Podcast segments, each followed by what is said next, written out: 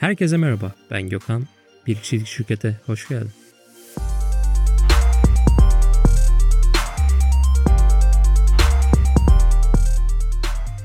2020 yılı ile beraber şu kavramı daha çok duymaya başladık. Webinar. Ve bu noktada webinar dediğimizde aklımıza online sunumlar geliyor genellikle. Geleneksel sunumlardan farklı olarak aslında webinarların sonunda bir satış kaygısı vardır. Yani webinarı yapan kişi bu yaptığı sunumun sonunda bir ürün ya da bir hizmetiyle alakalı bir duyuru yapar. Buradaki duyurusunda ama özel bir teklif verir müşterisine ya da ona bir cazip bir telefon randevusu sunar. Ve bunu yaptıktan sonra da oradaki hizmetiyle alakalı hem bir tanıtım yapmış olur hem o webinar süreci boyunca bilgilendirici şeyler paylaşmış olur. Ama genel amacı en sonundaki ürün ve hizmetinin satışını yapmaktır. Ve yaklaşık bir yıllık süreçte 3000'den fazla kişiye webinar düzenlemiş birisi olarak bu konuyla alakalı bir podcast yapmam gerektiğini en başından beri biliyordum. Çünkü birçok kişi webinarlarla alakalı hem tedirginlikleri olabiliyor hem de insanlar buna tam olarak alışmadığı için birazcık çekinebiliyor. Gelin şimdi birazcık daha detaylı olarak inceleyelim. Şimdi tam olarak bu noktada dikkat edilmesi gereken en önemli şey webinarda verilen bilgilerin hali hazırda Google'da ya da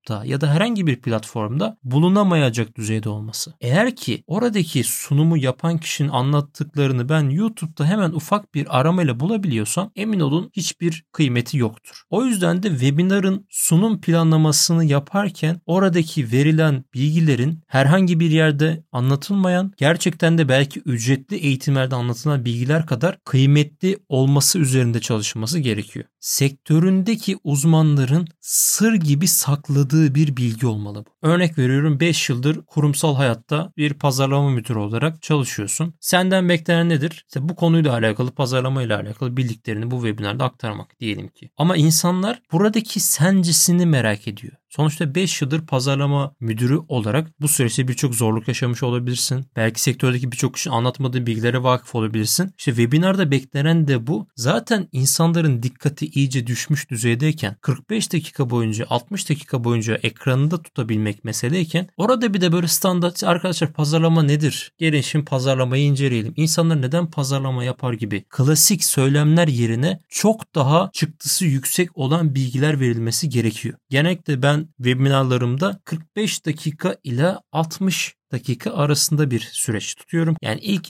10 dakika sunuma giriş gibi 35 dakika 40 dakika gibi sunumu anlatıp daha sonraki 15 dakikada da tanıtım yapılan bir süreç var aslında. Ve biz webinarımız için e-posta toplarken ne yapıyoruz? Reklam çıkıyoruz ya da sosyal medya kanallarımızdan duyuruyoruz değil mi? İnsanlar ne diye geliyor? Ücretsiz nokta nokta webinara davetlisin gibi. Ücretsiz olduğu için ne yapıyor? Cezbedici oluyor. Burada şöyle bir do- durum da var. Diyelim ki 3000 kişiden e-posta topladın. O 3000 kişinin 2000 tanesi webinara gelmiyor. Maksimum gelecek kişi %10, %15, %20 hadi %10 ile %20 arası diye. 3000 kişiden data topladığında mevcut webinarına gelecek maksimum kişi sayısı 600. Yani 2400 tane kayıp var burada. O yüzden ben işte 100 kişiden e-posta topladım. 100'ü gelecek webinara da 80'i gelir en azından gibi bir düşünce durumu da yok. 3000 kişiden e-posta topladın. Diyelim ki 400 tanesi webinara geldi. Bu 400 kişiden de ürünün fiyatına göre tabii ki değişik gösterecektir ama maksimum %5'ine ürün satabiliyorsun. Yani baktığımda 3000 kişiden e-posta topladın. 400 kişiyi seminere getirdin ve sadece 20 kişiye ürün ve hizmetini satabildin. Yani geriye kalan 2980 kişi hiçbir şey satın almadı. Birçoğu seminere de gelmedi. İşte hep neyi bahsediyordum? Bildiğin her şeyi öğretmek bölümünde. Senin sattığın hizmetleri ya da ürünleri takipçinin %99'u almayacak. Sadece %1 bir şey alacak. İşte bu formül çok benzer şekilde burada da geçerli. Biz ne yaptık? 3000 kişiden topladık ve %1'i bile değil hatta %1'inden daha azı %1'i 30 kişi yapıyor çünkü. %1'den çok daha azı bizden bir hizmet satın aldı. İşte o yüzden biz webinarımızı planlarken böyle çok basit bilgiler vermemeliyiz. Zaten gelen kişilerin birçoğu istekli kişiler. Yani geri kalan 2600 kişi zaten isteksiz ya da işi var, aklına gelmedi, unuttu, haberi olmadı gibi birçok durum olabilir. Canı istemedi, Netflix'ten bir dizi açtı, onu devam ettirmek istedi vesaire. Zaten insanları getiremek zorken onlara verdiğimiz bilgilerin de çok etkileyici olması lazım. Ve ben başlangıçta bir 5-6 dakikalık ısınma süreci yapıyorum. Nereden katılıyorsunuz, webinarla ilgili beklentileriniz neler, işte ne iş yapıyorsunuz gibi onlara böyle hedef kitlemi tanımaya yönelik bazı sorular soruyorum. Bu da hem başkalarının da gelmesi başlamasını sürecindeki o boşluğu dolduruyor. Ve başladıktan sonraki süreçte de yaklaşık 5-6 dakika maksimum kendimi anlatıyorum o tarafta. Yani ben kimim, ne yapıyorum, şimdiye kadar ne yaptım gibi. Çok böyle basit düzeyde 5-6 dakika. Neden bunu çok uzun tutmuyoruz? Çünkü bazen böyle öyle denk geliyor ki bana da webinarlar. İşte o kişi böyle 10 dakika 15 dakika boyunca kendini anlatıyor. Kendi başarılarını anlatıyor. Bunu yaptım, şunu ettik işte biz olmasak şirket bu durumdaydı falan gibi. Şimdi arkadaşlar bu durumda elbette başarılar önemli. İnsanları etkiler ama oradaki olayımız biz değiliz. Oradaki olay konu. İnsanlar ne için geldi? Bizim oradaki anlatacağımız konu için geldi. Bizi tanıyorsa tamam. Orası ayrı bir konu ama bizi tanımayan kişileri biz 10 dakika boyunca kendimizi anlatırsak kimse dinlemez ve burada empati de yapmak lazım.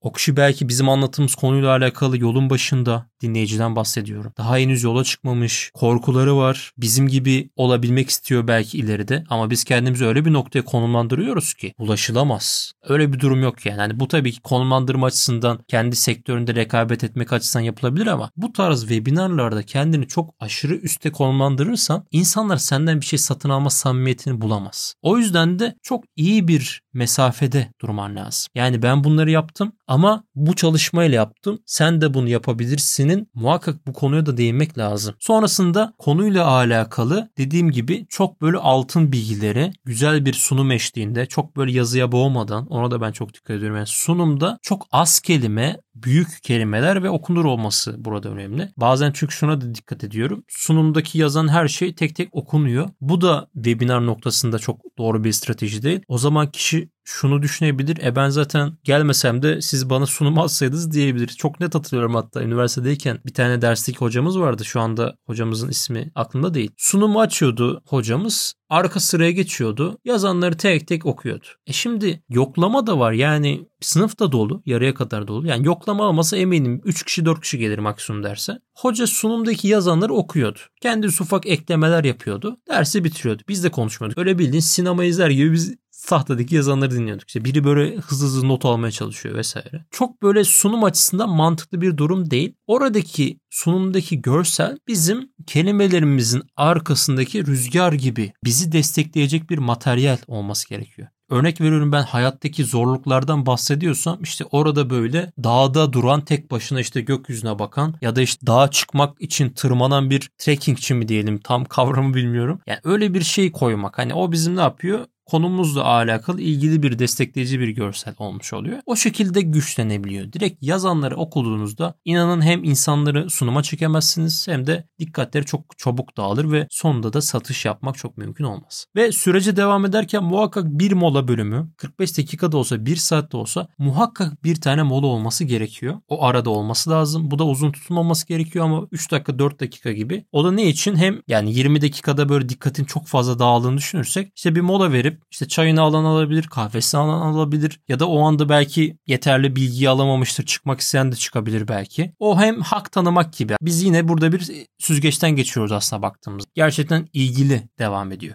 Ve bu şekilde yapmadan önce de bir soru sorabiliriz arada. Yani bir konuyla alakalı onların da görüşlerini alabiliriz ama buradaki benim dikkat ettiğim nokta çok fazla soru sormak da mantıklı değil. Çünkü orada da dinleyiciler var. Senin sorduğun soruya cevap verecek olanlar olacak. %80'i belki cevap vermeyecek. Ve o noktada o kişiler belki sunumu beklerken araya soru girmesi, işte birinin uzun bir soru sorması vesaire tüm konuyu dağıtabilir. O yüzden maksimum bir tane benim buradaki önerim. Bir tane soru sorup karşıdan bir hızlı hızlı yanıtlar alıp yine hemen konuya dönmek gerekiyor. Ve seminerin sonlarına doğru geldiğimiz zaman mevcut olarak aslında bizim zaten webinarımızı hazırlarken satacağımız ürün ya da hizmete yönelik bir hazırlama yaptık. Yani orada hap bir şekilde piyasada olmayan bilgileri verdik ve sunumumuzun biz sonuna geldiğinde bu eğitim ya da hizmeti neden bizden alması gerektiği ile alakalı samimi bir şekilde anlatım yapılabilir. Ve tam olarak o noktada bazı kişiler şunu düşünebiliyor. Ben webinar izledim sizin amacınız satış yapmakmış diyebiliyorlar. O yüzden de ki bunu ben yaşadığım için söylüyorum. O nokta geldiği zaman bizim şu tarz konuşmalar yapmamız daha etkili olacaktır. Arkadaşlar Buraya kadar dinlediğiniz için hepinize teşekkür ederim. Bundan sonraki bölümde mevcut olarak hizmetlerimle alakalı bir tanıtım yapacağım. Buraya kadar size çok değerli bilgiler vermeye çalıştım. Bundan sonraki süreçte eğer ki ilginiz yoksa sunumdan çıkabilirsiniz. Benim için hiç problem yok. Amacım size burada bir satış yapmak değil. Amacım ürünüm ve hizmetimle alakalı bilgilendirici şeyler söylemek. Bu şekilde bir söylemde bulunmak dahi karşı tarafta şu etki uyandıracaktır. Ya demek ki beni buraya kadar bekletti ama hadi bir bakalım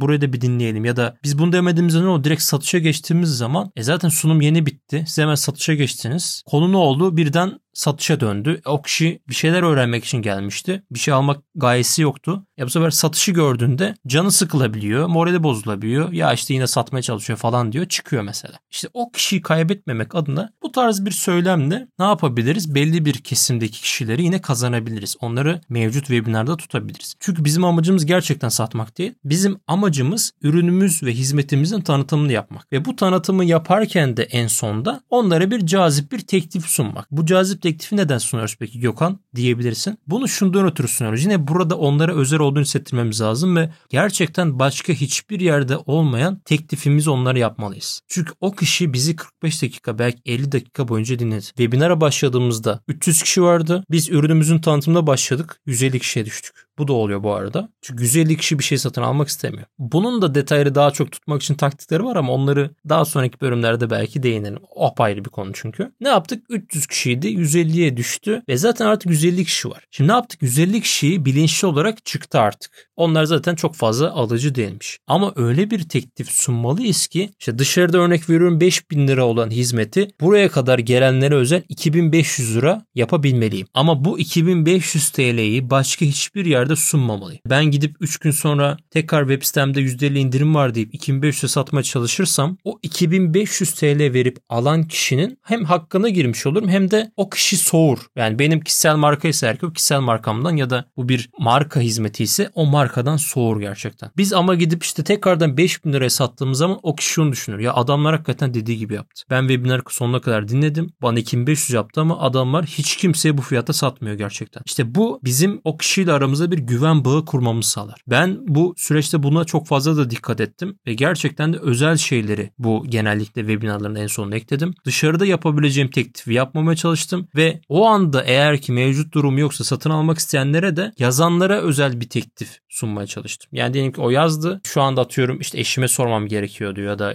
birine sormam gerekiyor diyor. Bu da olabilir gayet doğal. Ve bu noktada tamam siz bize yazın. Biz sizin isminizi not alalım. Daha sonrasında size özel bunu tutacağız. Yine bakın burada ne var? Size özel biz bu teklifimizi 3 gün daha tutacağız. Ama 4. gün eski fiyata dönecek gibi. İşte webinar noktasında e, aslında çok ciddi bir kazanç sağlanabilir. Çok ciddi bir tanıtım yapılabilir. Şu ana kadar 3000'den fazla kişiye yaptık. Biz bir ortamla beraber bir proje bağımında bunları yaptık. Ve bizim için çok ciddi bir tanıtım oldu. Yine o dönüşümleri arttırmak adına, satışları daha da arttırmak adına pek çok deneme ve alternatif çeşitlerde yaptık. Ama benim gözlemim en son yaklaşık bir 8-10 tane webinar sonunda benim anladığım çıktılar bunlar oldu. Webinar gerçekten kazandıran bir yapı ama çok fazla kişiden data alıp çok fazla kişiyi webinara getirmeniz lazım. Çünkü birçok kişi az önce bahsettiğim gibi seni tanımayan kişiler webinara geliyorsa eğer ki ürün ve hizmetlerini satın almama ihtimalleri tanıyanlara göre daha düşük. İşte o yüzden de çok fazla kişiden sürekli data toplamak, bunun için bir reklam yatırım yapmak, webinarda sunulan hizmetten öte o kişileri daha sonrasında bir e-posta pazarlaması yapmak, tekrar yeniden reklamlar karşılarına çıkmak gerekebiliyor. Ne demiştik az önce? 3000 kişiden bahsetmiştik. 2980 kişi hiçbir şekilde bizden hizmet satın almadı ama 300 kişi bizim webinarımıza geldi. Yani baktığımda 2700 kişi bir kayıp var orada. Şimdi ben buradan bir sonraki seminerime çekebilirim 2700 kişiden. E satın almayan örnek veriyorum 280 kişiden tekrardan seminere getirebilirim ya da tekrardan webinarın sonunda sunduğum tekliften daha yüksek fiyatlı bir teklifi belki sunabilirim. Onları yine reklamla karşılarına çıkabilirim. Ve mevcut satın alan kişilere de